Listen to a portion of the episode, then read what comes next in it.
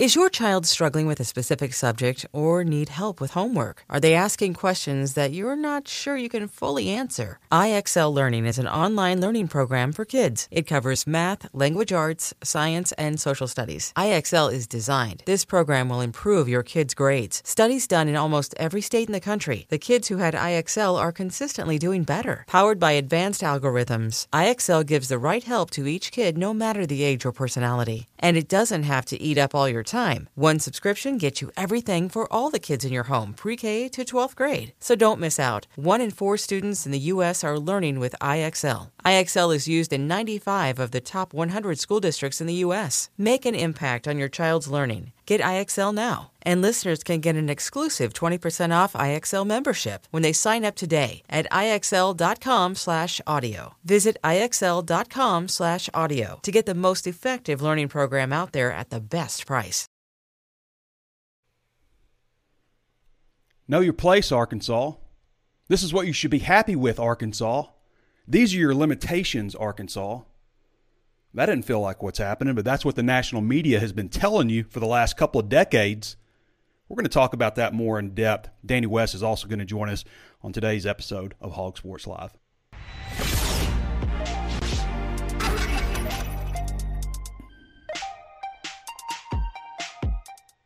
And what's up, everybody? This is Trey Biddy with HogSports.com. Before we get started, I want to remind you there's plenty of ways to watch and listen. You can always tune in on Facebook Live. Be sure to follow the page if you haven't done so already. And give us a like, share it with somebody you think might like it. Also available on YouTube. Subscribe to that channel. Hit the notifications bell so you're alerted. And anytime we upload new videos, throw us a thumbs up there as well. Also available on Apple Podcasts, Spotify, Stitcher, anywhere else you can think of to find your favorite podcast. Please throw us that 5-star review if you haven't done so already. Hog Sports is just $1 right now for your first month. HAWGSports.com. All right. That is what you have heard from the national media for years. Arkansas can't do this. This is what Arkansas is. I can remember I got so furious after the Brett Bielema firing and the coaching search that was coming up, and everybody on ESPN was telling Arkansas what they should be doing, what they should be happy with, to know their place, know the pecking order. No, that's not what's happening here. And I'm talking football, basketball, and, of course, baseball. Baseball we know. But basketball, what they're doing right now is unbelievable. Making it to the Elite Eight for a second straight year. Obviously, they got bounced, but not a lot of teams make it to the Elite Eight. If you want to find out what happens when teams make it to the Elite Eight for a third time, which is rare but happens, which Arkansas is going to try to do next year, read Danny West's article on Hog Sports. Again, we're going to get to Danny in a little bit to talk some recruiting because the evaluation period is coming up, the first ever evaluation period ever at Arkansas. We're going to discuss that. But before we do that, we got to talk a little bit about this Razorback basketball program and what has happened. Obviously, Arkansas just lost recently to Duke in the Elite Eight. Duke also subsequently lost to North Carolina, and it's Kansas, North Carolina in the national championship game tonight, unless it's Monday. So for those of you watching later, this show's being recorded on Monday. Anthony Black is the latest high school commitment. We're going to talk about transfer portal stuff here in a minute, but 6'7", 185-pound point guard, a guy that really started to, the last couple of years move up the rankings. Number 14 overall prospect in the country, number 1 point guard on 24-7 Sports, number 2 player overall in Texas. The composite has him number 22 overall. What an incredible addition. One of 3 McDonald's All-Americans that Arkansas is adding in next year's class. Nick Smith also played in the McDonald's game. I thought was cool about the game watching him. Now, he missed a lot of shots. It was very aggressive, probably more aggressive than he would normally be. He had that spin move that finished with a floater that I thought was just fantastic. Everybody talking all week about Nick Smith. He's the guy that all the scouts are talking about. In fact, one of the announcers said he would take him number 2 overall. 6'4" guard, 6'9" wingspan, can really do anything.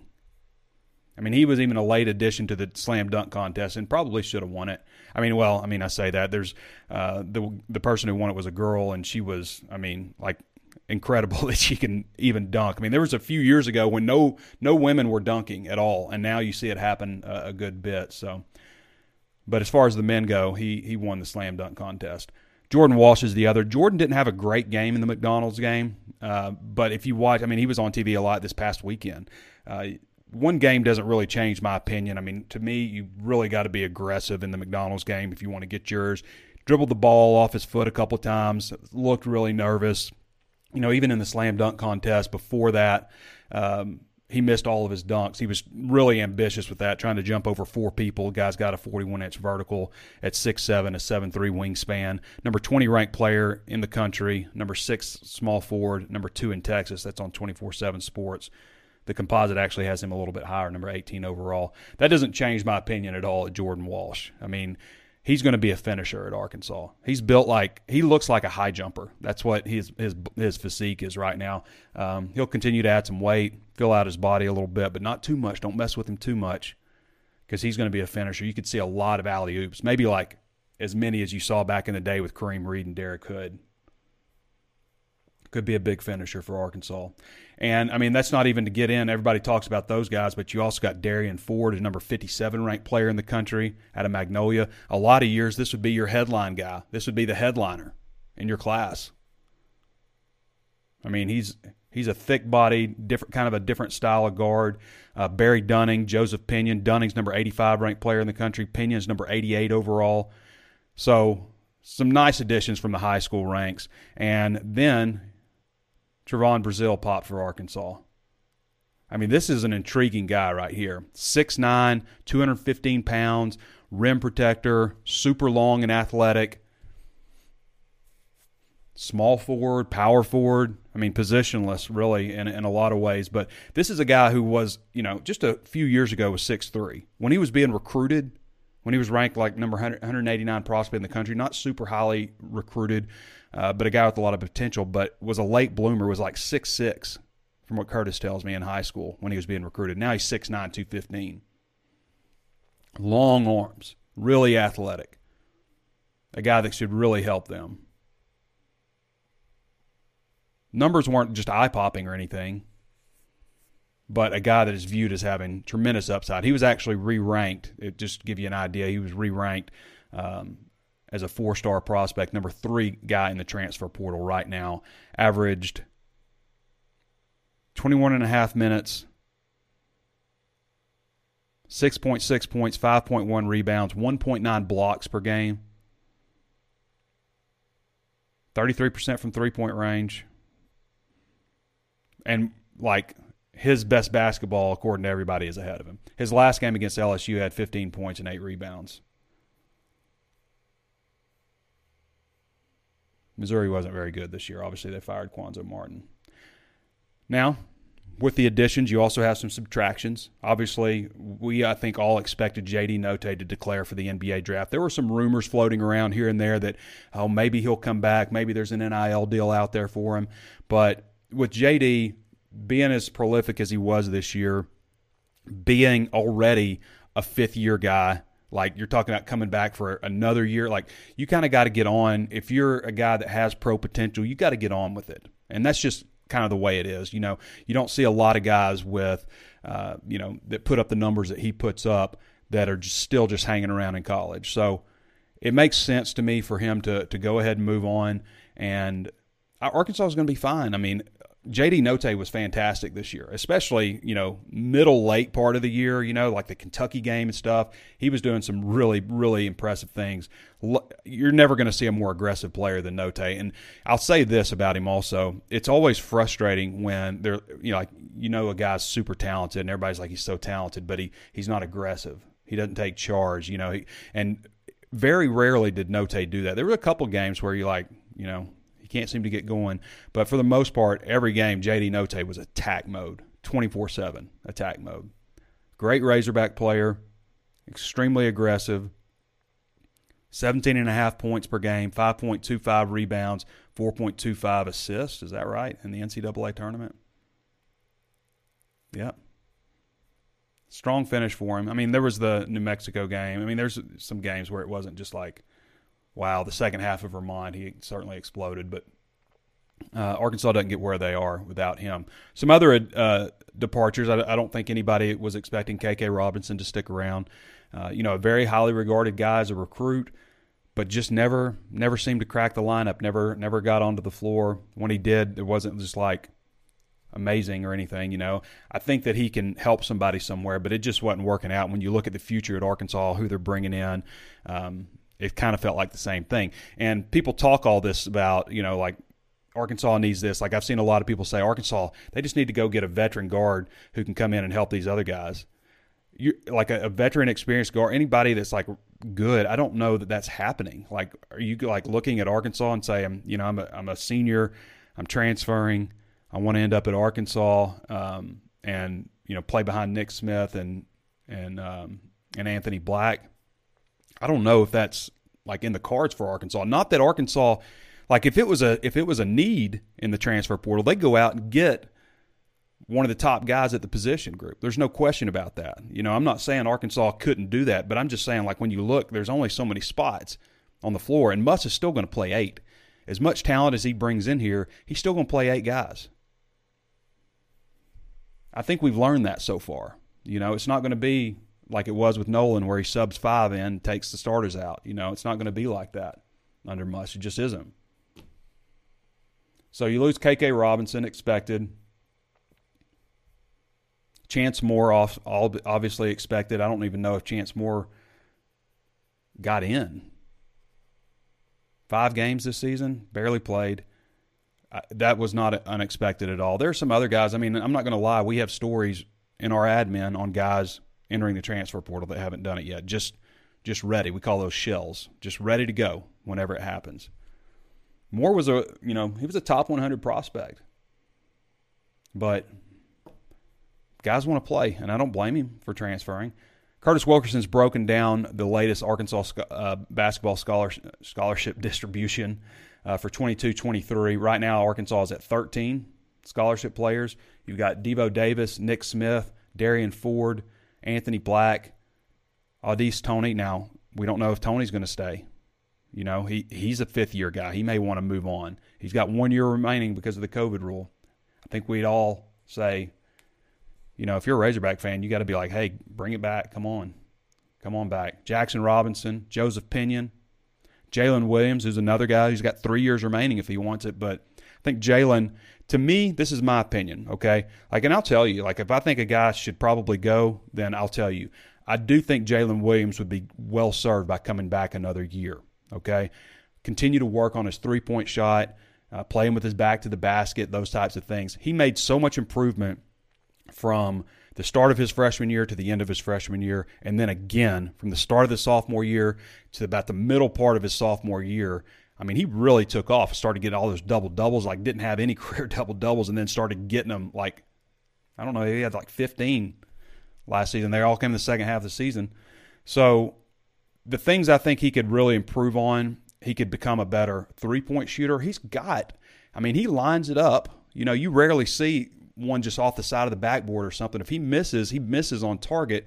He needs to get a little bit more arc on his shot. It's a little flat, and I understand it's hard for, you know, a 6'10 guy, but get a little bit more arc on that shot, and he's going to splash a lot more three-pointers in the future. I really think he can be over 30% and be, you know, a guy that you actually have to guard out there.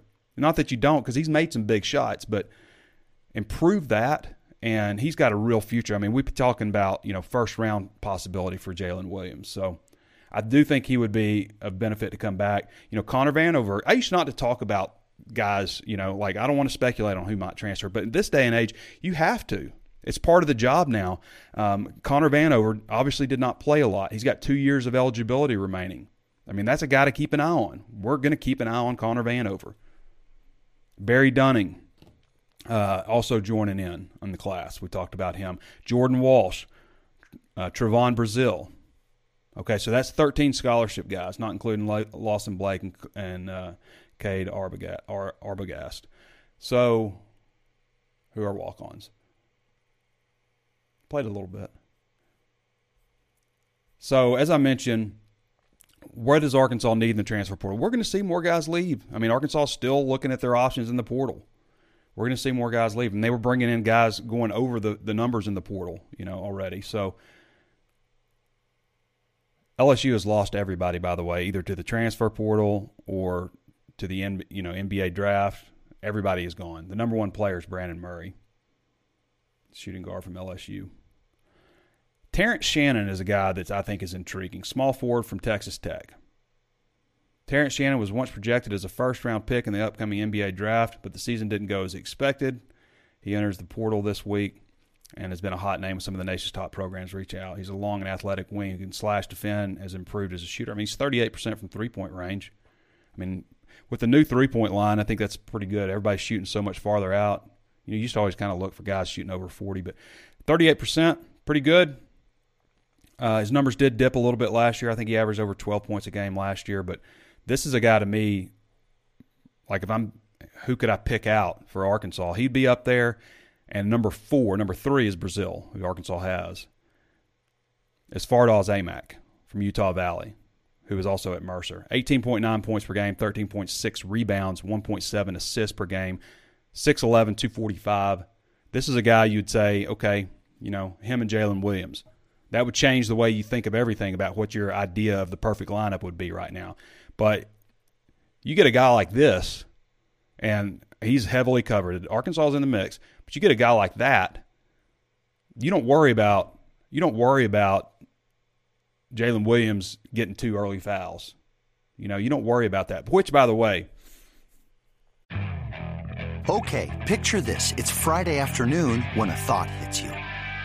I can spend another weekend doing the same old whatever, or I can hop into my all-new Hyundai Santa Fe and hit the road. With available H-Track all-wheel drive and three-row seating, my whole family can head deep into the wild. Conquer the weekend in the all-new Hyundai Santa Fe. Visit HyundaiUSA.com or call 562-314-4603 for more details. Hyundai, there's joy in every journey. The NCAA, for Arkansas's benefit, needs to wait one more year before they do that plant foot. The plant foot on the charge, when the plant foot goes down, they need to wait one more year before they institute that. First of all, I think that's going to be a problem. Like, you're watching both people's feet. You're watching his feet to get set outside. You're watching his feet, his plant foot, you know, as a ref. That, to me, seems difficult versus just taking off, you know, when the guy takes off. So wait one more year till Jaylin Williams has moved along. Let him have one more year of taking 50 charges. Anyway, there's a lot of other guys, obviously, in the transfer portal.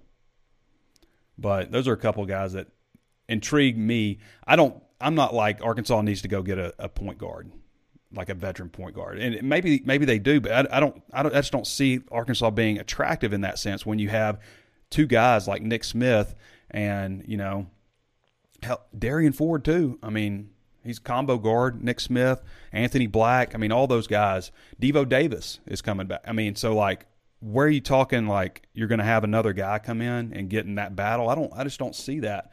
Maybe you get a guy, but I don't know if you get a guy that like who's a, you know, veteran, experienced, you know, guy that's like the missing piece of the puzzle from a group of five starters. I just don't know if that's necessarily in the cards. All right. I think we're going to jump over to Danny West now because I want to talk about the spring evaluation period a little bit, which is coming up. And it's interesting because this is the first ever evaluation period for Arkansas under Sam Pittman. The first spring evaluation period ever because it's been canceled because of COVID. They haven't been able to get on the road. Now, for those of you who don't understand the rules on the spring evaluation period, okay, you get starting April 15th, so today's April 4th, so not far off, April 15th, you get 168 evaluation days. Okay, so what is an evaluation day? An evaluation day is one coach going out on the road. They can visit each prospect school two times. They can go for an athletic visit and an academic/athletic visit. Okay, so they can go like check out the, you know, the academics of the athlete and watch them, and also go and just check them out as an athlete. Okay. They can't have a conversation. This isn't like where Sam Pittman or any – like Sam Pittman's not even going, but like this isn't like where a coach can go out and like strike up a conversation and talk about how much we want you, something like that. You can't do that. The most you could do is say, hey, you know, I'm Coach Barry Odom from Arkansas. You know, we're just here to look at you. Nice to meet you. Move on. That's all. Just a pleasantry. That's it. Because you can't just – the reason that's there is like you don't want to like have a coach just stonewall a kid. Like a kid comes up and he's like, I can't talk to you, you know. But basically you can tell them that, like, hey, it's nice to meet you. the NCAA rules prevent me from, you know, like having a conversation, but we'll be looking at you, and that's it. That's about all you can do. So this is a time for evaluation, and it's something that's been really missing. I mean, obviously you got to get out and see these guys in person, talk to people who, they're academic counselors, they're teachers, and all those things. You can do that kind of stuff. So that's an important time. And Arkansas is finally going to be able to do it. So 168 evaluation days. It runs from April 15th through March 31st. That doesn't mean that you have to just jump out on April 15th and go start doing it. You've got plenty of time, because say you send 7 coaches out on the road, okay, on one day. 7 coaches, that's 7 days. That counts as 7 days. Now, they can go to multiple high schools and all that stuff, but it's 7 days worth of evaluations when you send 7 coaches out. So you can see how – I mean, if you send a coach out every day, I mean, excluding the weekends, then you're looking at, 24 days, and you've used it all up, So you don't have to necessarily jump out on April 15th. What we've seen in the past with past staffs is they'll use that April 15th day to, see in-state guys, because they'll be in the middle of spring football. They're going to have an open fan practice on April 16th. You can come and watch them practice on the 16th. So, do you really want to send all your coaches out on the road right then? You don't have to. You got plenty of time. So, anyway, that's just a kind of a rundown of the spring evaluation period. All right, let's get to Danny West. We'll talk about that a little bit with him and just the latest stuff going on with recruiting. I think maybe we'll get into a lot of quarterback discussion today. He just released the big red board for quarterbacks. There's a big-time guy planning on visiting this weekend. Just came away from Miami, too. Let's see what Danny has to say. Danny, how you doing, man? What's up? Oh, not much. Just talking a little bit. I just broke down the spring evaluation period, just the rules surrounding it, 168 days, the time period, all that kind of stuff. But just wanted to get your thoughts a little bit before we talk a little bit about quarterback recruiting, just your thoughts on the evaluation period, because it's the first one under Sam Pittman. When do you have an idea when they plan to start getting out and stuff? Not yet. I think they're going to, from what I've heard, they're going to wait until after spring ball to do most of it, which is really no surprise. I mean, you think about these, I think part of bringing in 5 prospect dates in January and March kind of allows you to really focus on spring ball once you get into it. I think that's important. Now, that's not to say that they're not bringing in kids for spring practices. They are. You've seen them out there. But, yeah, I think they're really trying to focus in on spring ball, and then they're going to attack it, full forward after spring wraps up. So what do I expect? I think I'm really not sure what to expect, to be honest with you. I told Blair Angulo last week, I did his podcast. He was asking me, what do you expect? And I said, man, it's the first one, so who knows really, but I would expect a lot of Southeast. I think they'll be in Florida, Georgia, and Alabama quite a bit. Obviously, the state of Texas, and they're going to take care of the home state too. I'm sure they're going to be all across Arkansas. So, how they plan to do it and when they really go full force in it, I don't know yet, to be honest with you. So, Danny, today you came out with the – and by the way, speaking of spring football, I will get to that after Danny West is finished. I didn't forget about talking about spring football. Just the order of things, how we wanted to get to them. You're just putting that on the back burner. Nobody cares about football anymore. Well, right? we had to talk. We had to talk about basketball because, sure. I mean, Danny, I think basketball could win the national championship. Just take it aside for a minute. I think they could win the national championship next year. Put it out there, Biddy. I am putting it out there. I understand that it takes a little bit of luck along the way. I get that you got to find some luck here and there. Everybody does, but man, they've got a shot. And I've even seen them projected on 24-7 Sports came out with a video the other day with their preseason way too early top 5 for 22-23, and they put it out on our site, and I'm looking at it, and they go through. I'm like, well, hell, they didn't even list Arkansas unless they're going to list them number 2 or number 1, and then they're not number 2, and I'm like, holy, you know what? Holy what now? But I agree. They have a shot at it. I mean, depending on, dude, some things that come back. KU all year. Now, y'all know I watch quite a bit of them because of my wife. Yeah. Dude, I think Arkansas would beat KU. I truly believe that. And here they are. They've got a really good shot to win it tonight, I think. And I don't think they're the best team. So, yeah. I mean, You gotta have luck, man. You gotta have luck. It's all about matchups. That's what I learned. Anything this year, shoot, we've heard it our whole life, but the tournament really is about matchups. And KU got really good ones. For whatever reason, Carolina's got Duke's number.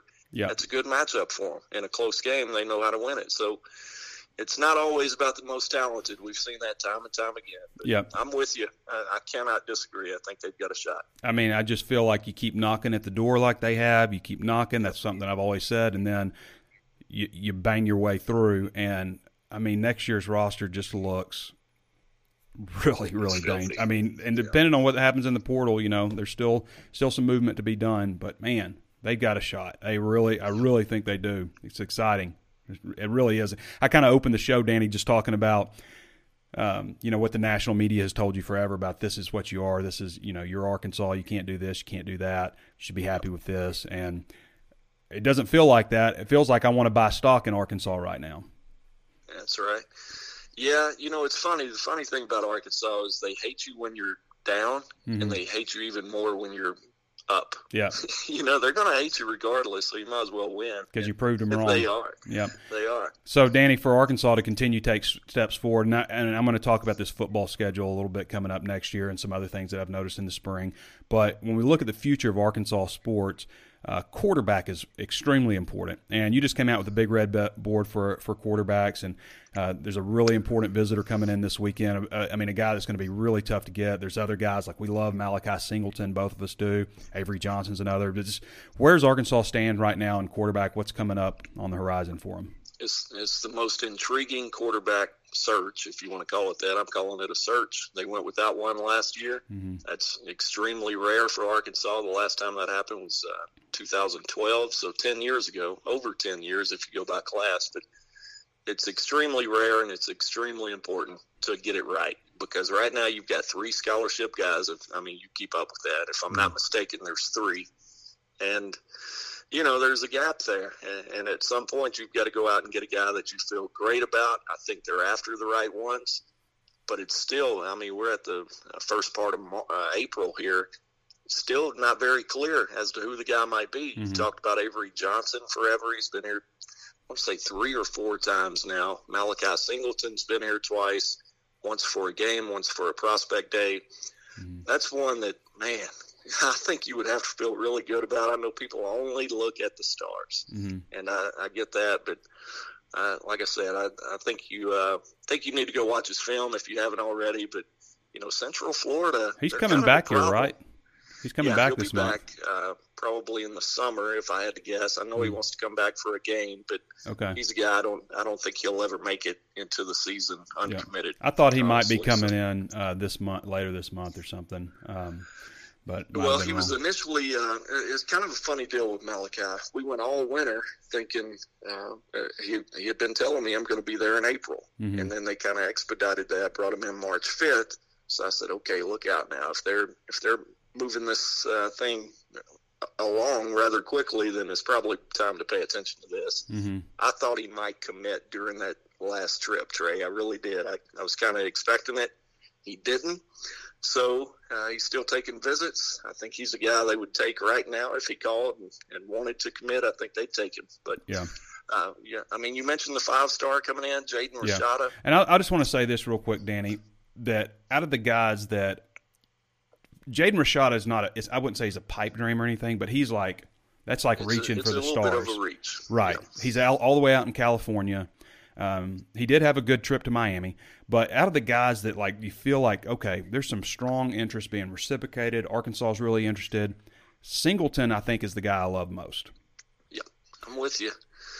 All right, let's talk about go ahead, Danny. Sorry, I didn't mean to talk. There's one more. I talked to Jabari Johnson over the weekend, 6 foot 200 out of Tacoma, Washington. Now, you want to talk about a long way. Yeah. Again, we're not calling them pipe dreams, but – boy, that's a long way, buddy. So he told me he's going to be here soon. He hasn't locked in that final date, but I fully expect him to be here. I think he's going to come in and visit, and that's part of it. I think they're being patient, very thorough. I think they want to get a look and you know, try to get some of these kids on campus before they go full-fledged, this is our guy. You know what I mean? So, and why not? I mean, like I said, there's a gap there. You've got to get it right, so – I think they're doing a good job of being diligent. Now, Rashada is pretty much a take for anybody that's not, I guess, in the Arch Manning sweepstakes. But Rashada is, I mean, he's a five-star on 24-7 Sports Composite, very highly ranked guy. And he just visited Miami, as I mentioned. Really liked the area, really, love the surroundings and everything. But his plan is to come to Arkansas this weekend. What do we know about this kid? And obviously it's a long way. Well, I'm not 100% sure it's happening this weekend. Mm. I think the 16th could be one. I know his teammate, we haven't even mentioned the four-star receiver, Rashid Williams from Pittsburgh, California. Mm-hmm. I think they could be coming together, and I think that could be the 16th, unless I'm missing something this morning. So, yeah, the article that I read on him after his Miami visit was he didn't say he's trying to work out the visit for this weekend is how he put it. So gotcha. Yep. So maybe it's just not solidified. Yeah, I could see that, but they're definitely looking at these next three, the 9th, 16th, and 23. Like I said earlier, that's not to say you won't see guys show up on Tuesdays and Thursdays, but it seems to me they're trying to steer most of these guys on the Saturday scrimmage type situations. You want to talk 2026 quarterbacks, Danny, because they're yeah, why not? I mean, they're on 2026 guys coming out of junior high. Yeah, it's a different one, man. I mean, and in all seriousness, we try to be careful when you've got one that young. I mean, but I know who you're talking about, Kane Archer from Greenwood. He's got all the characteristics of a guy who's going to be really, really big time. I know people have started to learn about him. Yeah. Just a super talented kid. He's big for that age. He's filled out, looks like $1 million bucks for an eighth grader. 6 foot, 185. Yep. Michigan and Missouri have already offered this kid, and I think he's mature from my dealings with him. I think he's off to a good start and how to approach it and how to handle it. So I think he can handle it. But again, man, that's awfully early. I will tell you, he told me last week playing for the home state school would be a dream come true. So in about 10 years from now, whenever he graduates, keep that in mind. Yeah, exactly. But, yeah, I mean, I've seen the video on him. You can tell he can really spin it. And already got good size, 6 foot 185 for that young. I mean, so – and Greenwood has a pretty solid reputation for producing – good quarterbacks, Tyler Wilson. I looked it up the other day. I counted 7 or 8, including walk-ons, which, Grant Morgan was a walk-on. He's an All-American. So, Lucas Miller was a pretty good player too. So they've had some good ones, and he could be next in line. Yep.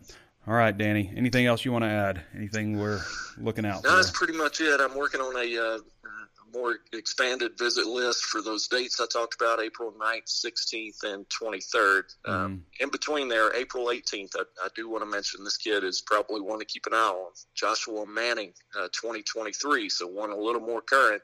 He's a wide receiver out of Lee Summit, Missouri, going to be coming up on the 18th. That's 2 days after the spring game, practice, whatever you want to call it. So a Monday, I believe, maybe a Sunday. No, it'd be a Monday, April 18th. So keep an eye on that name, Joshua Manning. That's one they recently offered, and been looking forward to getting him down here. So I think they're going to be in the mix there. All right, Danny. Appreciate you, man. You bet. We'll see you. All right, everybody. That's Danny West. Again, you can follow Danny at Danny West 247. Does pretty much all of our football recruiting coverage at hogsports.com. Most of his articles are VIP, so keep in mind that it's just $1 right now for your first month at hogsports.com, hawgsports.com. Go check out Danny's stuff right there. All right. Spring football time. Let's talk a little spring football. This episode is brought to you by Progressive Insurance. Whether you love true crime or comedy, celebrity interviews or news, you call the shots on what's in your podcast queue. And guess what? Now you can call them on your auto insurance, too, with the Name Your Price tool from Progressive. It works just the way it sounds. You tell Progressive how much you want to pay for car insurance, and they'll show you coverage options that fit your budget. Get your quote today at Progressive.com to join the over 28 million drivers who trust Progressive. Progressive Casualty Insurance Company and Affiliates. Price and coverage match limited by state law. Hiring for your small business? If you're not looking for professionals on LinkedIn, you're looking in the wrong place. That's like looking for your car keys in a fish tank. LinkedIn helps you hire professionals you can't find anywhere else, even those who aren't actively searching for a new job but might be open to the perfect role. In a given month, over 70% of LinkedIn users don't even visit other leading job sites. So start looking in the right place. With LinkedIn, you can hire professionals like a professional. Post your free job on linkedin.com/recommend today. So Sam Pittman, we spoke to him on Thursday. We weren't able to watch practice on Saturday. They scrimmaged. We'll find out some more stuff on Tuesday from how everything went with that. But Arkansas practicing, most likely they didn't come out with the schedule, but almost certainly going to go Tuesday, Thursday, Saturday, which would be the 9th, I believe, and then repeat it the next week. And then, of course, the 16th is that fan day that they're talking about, the open practice, Hog Fest, all that kind of stuff, which they're not going to have a red-white game, but it's going to be some scrimmaging, obviously, probably just not like wearing a red team and a white team jersey and marching up and down the field, but like doing situational stuff, working red zone, working third down situations, all those kinds of different things. Okay. So it should be entertaining, though, because it'll probably be a little bit more competitive than you would see, you know, for the first team offense going against what's really the third team defense, because you got to rotate guys in and out. So that's kind of how it works. They say first team versus second team, but that's not exactly right how it usually is. So this should actually be maybe give people a little bit better idea of things. So we got to talk about Malik Hornsby playing wide receiver, okay? Something that I didn't think would really happen just because Hornsby entered the transfer portal, okay? He entered the transfer portal, and so you're just like, well, I mean, obviously he, you know, didn't like his situation, but, you know, as Pittman said, you know, he entered the portal, and his policy, you know, obviously if you enter the portal, you can't come back. But that's if like you're missing stuff, like your transfer in middle of the season, you don't like your option, you decide you want to come back. That's not what happened with Hornsby. So that's where it's a little bit different, because we've been asked about that a little bit. So that's where it's a little bit different. Same with Jaylin St. John. You know, neither of those guys missed anything, had a change of heart, came back out. It wasn't like I don't like my options and stuff. So when they talked to him about coming back, they said, you know, hey, we're going to give you a chance to compete for the starting job with KJ, which is going to be a tall task. We also we want to work you some at wide receiver. Okay, so that was in the cards when they talked to him about coming back. So from what I've seen with him at wide receiver so far, they look like they've been doing this for a good bit.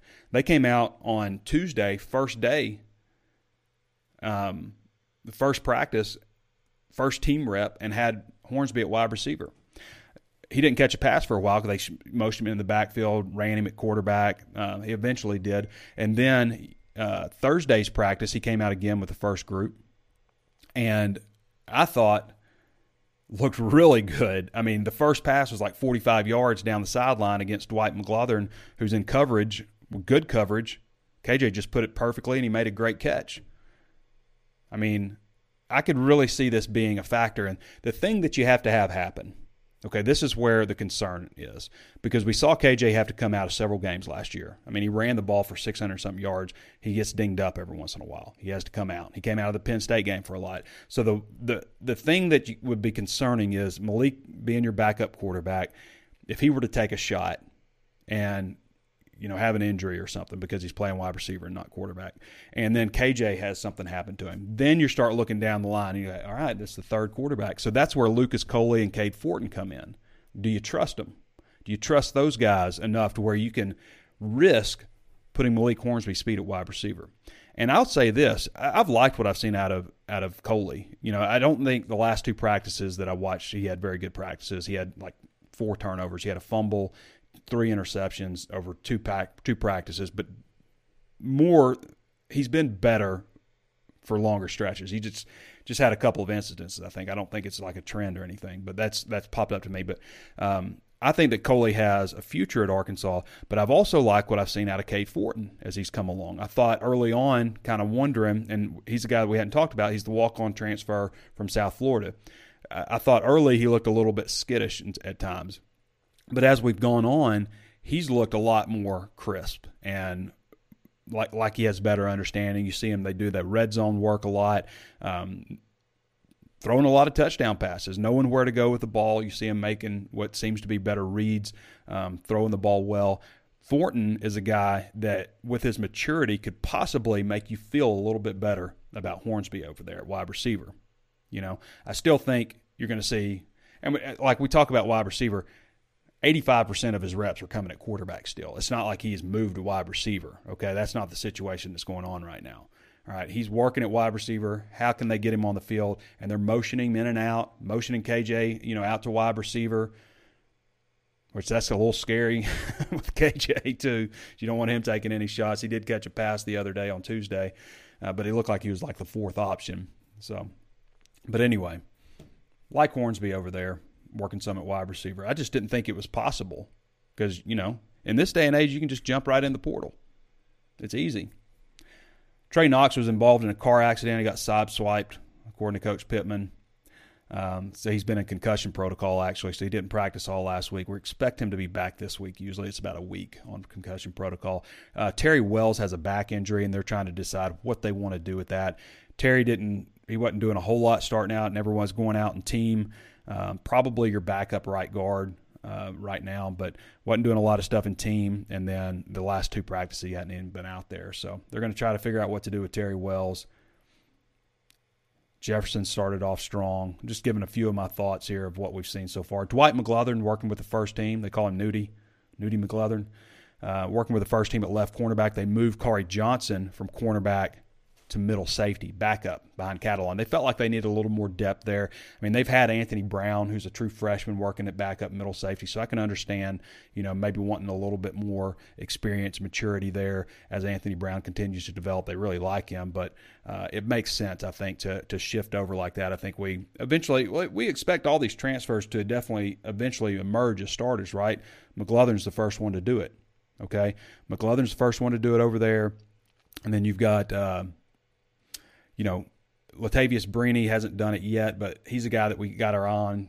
According to Pittman, he's starting to kind of look like he remembers, starting to kind of feel some things out. He's going to work at boundary safety, work at nickel some. Maybe this week you see him a little bit more at nickel, possibly. But they're going to work him at both. He wanted to work at both spots, you know, when he was talking about transferring to Arkansas.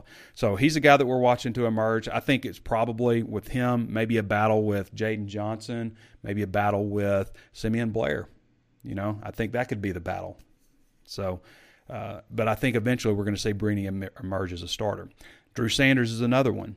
When does Drew Sanders emerge and start working with the first group? Now, regardless if he does or doesn't, I think you're going to see a good rotation. You know, it worked last year with three linebackers. They stayed fairly healthy all year, so it worked out where they didn't have to have like four linebackers. They had a three-man rotation pretty steady there, and you saw them all pretty much play the same. They all had over 100 tackles last year, so which is a pretty rare feat.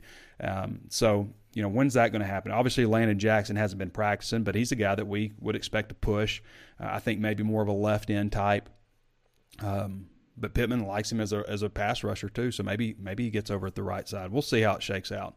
But you need more than obviously, you know, one guy there. So, you know, your top two defensive lines are all going to play a good bit.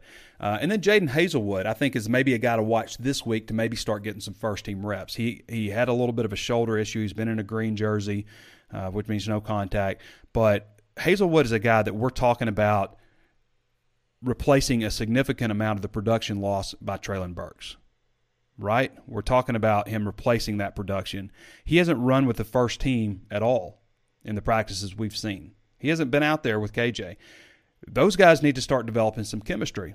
Hazelwood's going to end up starting, right? And I understand, like, the idea of, you know, we want to make sure that you earn this right, earn the starting spot. And like, as I've mentioned several times with the three defensive linemen who ended up starting last year in fall camp, because they all enrolled after spring, in fall camp they were all third team starting out, okay? And it's just like, you know, you got to earn your right way. You got to show that you belong there.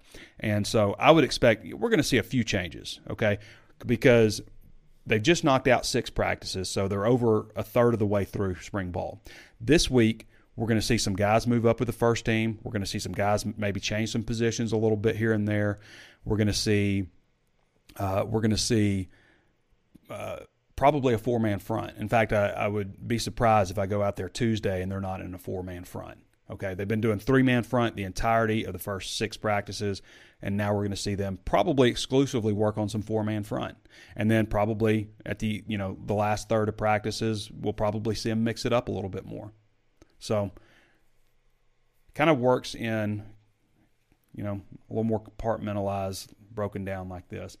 Sam Pittman was very complimentary of Jimmy Smith and how he's run that running back room. The reviews for the new assistants from the different players and Sam Pittman, Deke Adams, and Dominic Bowman. Deke Adams, I think, was a guy that a lot of fans were, at least on our message board, kind of going like, hey, well, who's this guy, you know?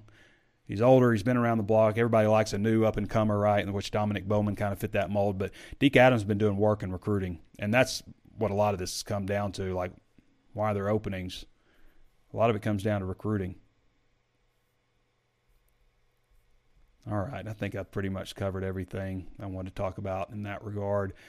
Any of my special observations that I wanted to go over? I think I pretty much covered. Oh, Marcus Miller's back with the team. He, as it was explained to us, he was with the team, but he wasn't with the team. He wasn't not part of the team, but he wasn't with the team. And now he's back out there. He's got to go through the progressions. He wasn't in full pads on Thursday. He's got to go through. But next week, by the next scrimmage, he should be good to go. What else? I saw Caleb James also. Kane Archer was at practice. Caleb James was at practice. Defensive end commitment. KJ's looked good. I've said before, man, I've been surprised with how crisp they look coming out in the spring. It's like they haven't missed a beat. So let's talk a little bit about the schedule coming up. I'm talking about the season, 2022 football season. Open with Cincinnati Bearcats, all right? We obviously know Cincinnati's been a strong program for a while. I think Arkansas wins this game. It's in Fayetteville. It's a season opener. You got the whole season, offseason to prepare for them. Arkansas should win the game. I'm not saying it's going to be easy by any stretch. They got a good program, okay? It's a tough game, tough opener. But I think Arkansas is going to win, and I think they beat South Carolina for the same reason. I think overall Arkansas as a program is ahead of South Carolina, going to have a better quarterback situation, I think. And, even though I know they got to transfer and all that stuff. But what's his name, kid from Oklahoma. But it's in Fayetteville. Arkansas is a little bit farther ahead, I think, as a program. So I'm going to give Arkansas that win. I'm going to give them Missouri State also. Texas A&M and Alabama. Let's just say they lose both of those. I think they'll split those games. I think they could possibly get Alabama. Obviously, they beat Texas A&M last year. But let's just say they split them. Or excuse me, let's just say they lose both of them, okay? Just for the topic, just for the reason of this discussion. I don't think that's going to happen, but I don't want to count anything that I don't feel like pretty sure about. All right, Mississippi State, so they lose those two. I don't think they're going to lose three in a row, right? They're going to beat Mississippi State at Mississippi State. They just had their number. Even though I really like their quarterback, I just feel like Arkansas is more talented, and they're taking a veteran team down there. So I'm going to give Arkansas the edge there, even though it was very close in Fayetteville last year. At BYU, I think Arkansas's got a better team than BYU. It's at BYU. It's on the road. I could see maybe running into trouble, but I still think Arkansas is going to have the better team. Everybody on BYU is like 25 years old, though, aren't they? So what do I got? I'm 1, 2, 3, 4, 5. 5 wins right now entering the bye week. 5-2 going into the bye week. At Auburn, Auburn's a mess right now. I would be surprised if Auburn is good next season. I'm going to give them at Auburn. I'm going to give them that win. I'm not going there because Auburn's press box sucks. They moved it to the corner. I've said it several times. It completely takes you out of the game. It's an awful experience for a media person. I hate it. I'm not going to Auburn. I will not go to Auburn next year. If I go, I'm going to buy a regular ticket and sit in the stands and watch it that way. But I'll be damned if I'm sitting in that awful press box. The big screen, they have one big screen, and it's right next to you. You can't see it. You're in the end zone, way up high as you can get, looking down. I mean, it's just a terrible experience to watch a football game. So I'm not going. And it's incredibly difficult to get to. You fly into Atlanta, you got to rent a car, you got to drive 2 hours to get to Auburn. I mean, it's just the whole thing sucks, in my opinion. The whole experience of going to a game at Auburn, in my opinion, is not fun for somebody in my position. Now, if you're going as a fan, maybe it's a different story. And in fact, last year I was actually going to go, or not last year, but the year before last, I was actually going to go during COVID time.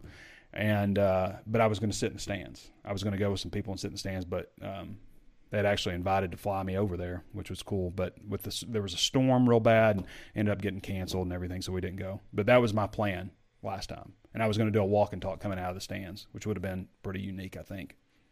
Liberty, I'm going to give them that one. Even though Liberty's got a good program, lost their quarterback, obviously, but they got a good program. So I've got them at 7 wins right now. LSU in Fayetteville. I mean, LSU is all over the place. I know they got talent. They lost a lot of players. I'm going to give them that one. 8. Ole Miss, get a little revenge in Fayetteville. Now, they don't have Matt Corral. They have Dart now.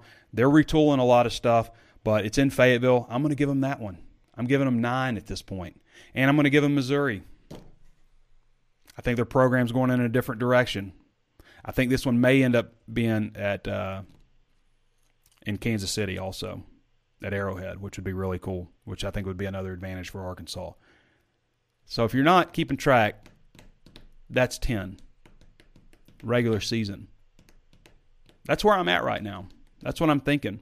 I feel like Arkansas as a brand is going this way, okay? And I don't care what the national media has told you for years. This is where you belong. This is your place. These are your limitations. This is what you should be happy with. No. We're seeing things different. The only problem with Arkansas as an institution is it's not directly close. It's not right next door to Dallas. It's not right next door to Atlanta. Okay? That's the problem. They have to work. They have to go a little bit farther out. They have to get recruits in. It's very important to get recruits in, and we're seeing that happen. I mean, Arkansas is the number 3 ranked recruiting class in the country. Now, you can't tell me that, and I know football in the South is extremely competitive, more competitive than basketball in this conference, more competitive than baseball even in this conference. Okay? Football, everybody puts all their cards in football for the most part. Okay? So it's difficult, but you can't tell me that Arkansas's baseball program can have the success that it's having, drawing talent from all over the place the way it does. You can't tell me that Arkansas's track program, the way it used to be, and it's still very, very good, it's just not as dominant as it was with 42 national championships, drawing talent from all over the world at Arkansas. You can't tell me that you can't recruit other athletes from other sports to Arkansas given that. And I'm going to tell you something else. Arkansas seems to be on top of their game when it comes to the NIL stuff, okay? And we didn't know how it was going to work. I'll tell you how I think it's worked, is I don't think Arkansas was a big cheating program. Now, I think there are programs out there that cheat, that bend the rules, that do stuff. I think that happens. I think, obviously, it's been uncovered here and there that teams do that kind of stuff. I don't think Arkansas has been, and I think the NIL thing, what we're seeing, is maybe it's bridged the gap. Maybe it's created an avenue where the cheaters are being brought more at a level playing field because everybody can do it now. There's not really any such thing as cheating anymore. I mean, there are some rules, but for the most part, these rules are minor infractions. You talk to somebody too long on a visit where you weren't supposed to talk to them. You know, that's going to be that's obviously something you report, but that's not a level 1 type of situation, you know. So I feel like the NIL stuff maybe leveled the playing field a little bit more. I think Arkansas is hot right now in the minds of a lot of recruits. You look at the coaches that they have. You look at the results that we're seeing, like from a future standpoint, like basketball obviously went to an Elite Eight. Who's had the success that Arkansas has in the 3 money sports? Baseball's not a money sport for everybody, but at Arkansas it is. It brings in revenue. So baseball, what are they, number 2 right now? That may have changed. They won 2 of 3 against Mississippi State. The baseball, number 5 ranked recruiting class in the country also. Basketball, number 2 ranked recruiting class in the country, just finished an Elite Eight run. Football, just won 9 games. Finished, number 20 or 21 nationally. Number 3 ranked recruiting class in the country. Who can say that? Who's got that? Now, Arkansas is lacking some hardware, but that's what's coming next.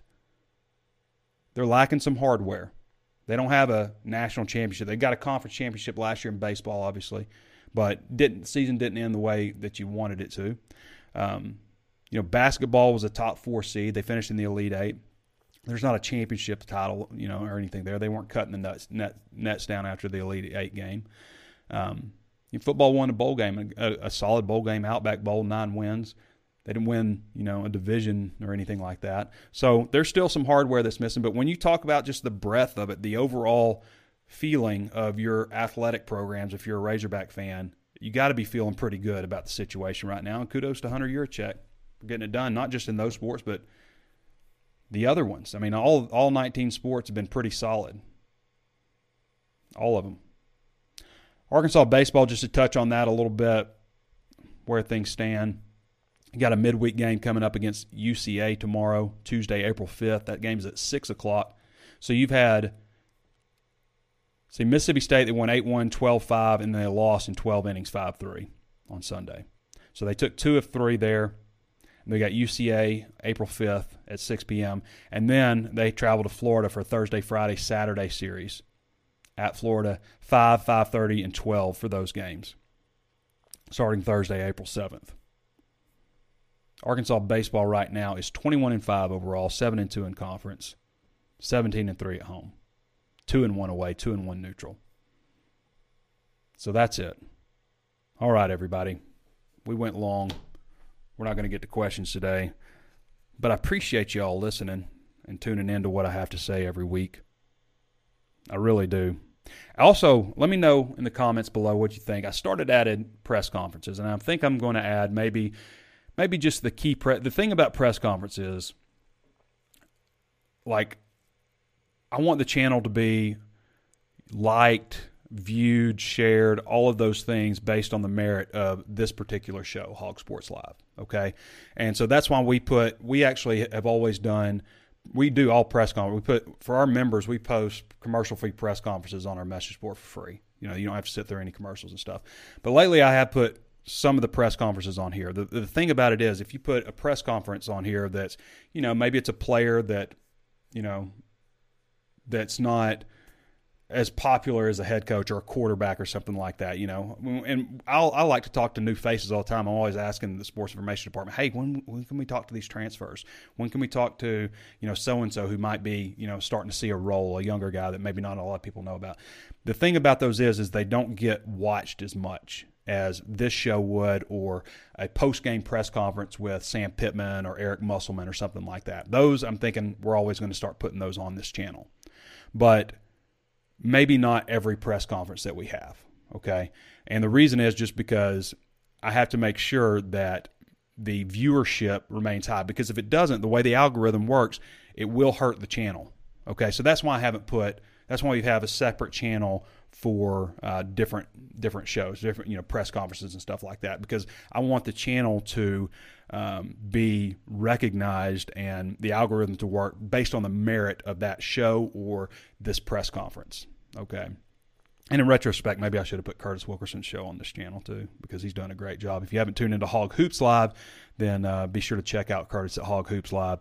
And be sure to sign up at hogsports.com. It's a great time. It's $1 right now for your first month. The cool thing about the dollar deal at Hog Sports, you sign up for $1 to see if you like it, okay? You like it. After that dollar is up, you're going to go on to just a regular payment method. But the thing is, when you do that, you're also eligible to get Paramount Plus for free. Paramount Plus is usually, it's like, what, $10, $9.99 or something like that a month. So, you know, $120, I think it's $100 for the whole year. For the commercial-free plan, the premium package plan, it's like $100 a year.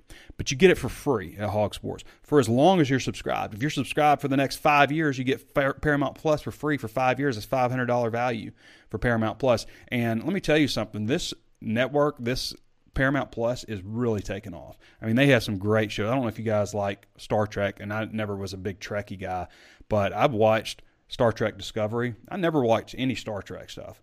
I've watched Picard, which has been fantastic, I think. I've watched, there's some other show. There's 1883, Yellowstone, 1883. I think the next Yellowstone series is also coming out on Paramount Plus. And there's been a lot of other things. I can't remember. There's a couple other shows that I've watched on there. So that is really starting to take, plus they've got a ton of movies. I mean, like all the Paramount.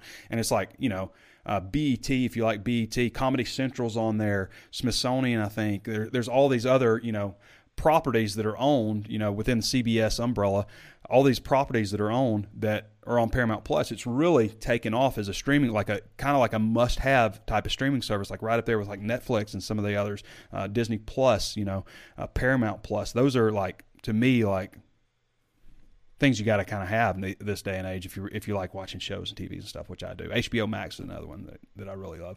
So you get it for free. So $1 you sign up at Hog Sports. Test it out for a month. You're going to like it. You're going to love it. That's how we get you through the door. I don't want to say we trick you into getting through the door, but that's what we do. We get you through the door because that's the hardest thing for us to do. And once we get you through there, You'll see why we're one of the 10 largest sites in the whole 24-7 Sports network at Arkansas, at a place where population-wise we shouldn't be there. Should we be top 25? Sure. But based on the numbers of this state, we shouldn't be in the top 10, but we're not just in the top 10 easily. And we work our tails off. We want to be the best, and I think our numbers are supporting that, and we're going to keep pushing. That's what we always do. Every time we hit a surge in growth, we add back to the product. We add Curtis Wilkerson to cover basketball. Added Andrew Ellis for baseball. I mean, I can remember when it was like me and Otis was part-time, but it was really just me like doing the stuff daily, like walking around like Dick Van Dyke with a camera, a still camera, a recorder, an audio recorder, a notebook, a backpack, something, between my legs, like holding another notebook between my legs, trying to do everything, going from every sport, all that kind of stuff. And it's we've been able to expand a lot and do a whole lot more. And it's thanks to all of you guys for subscribing. Just super appreciative that you guys let us do this job. And of course, I know I'm going on and on and stuff, but it really means a lot. And also, those of you who just take in our free content, because we are revenue driven based on advertising, and we like to show you our ads too. So if you want to come read our free stuff, we certainly appreciate you. But I just can't say enough about the support that we've had over the last. I mean, I've been doing this for 19 years. We keep getting bigger and bigger, and it means a lot. It means a lot that you guys take in our content and appreciate the things that we do, and try to do stuff differently, try to cover things from different angles, and you guys have been really receptive to that, so appreciate that so much. All right, everybody, thank you again for watching. Thank you for being part of hogsports.com. I want to really thank Danny West for joining on, providing his insight with Razorback Recruiting.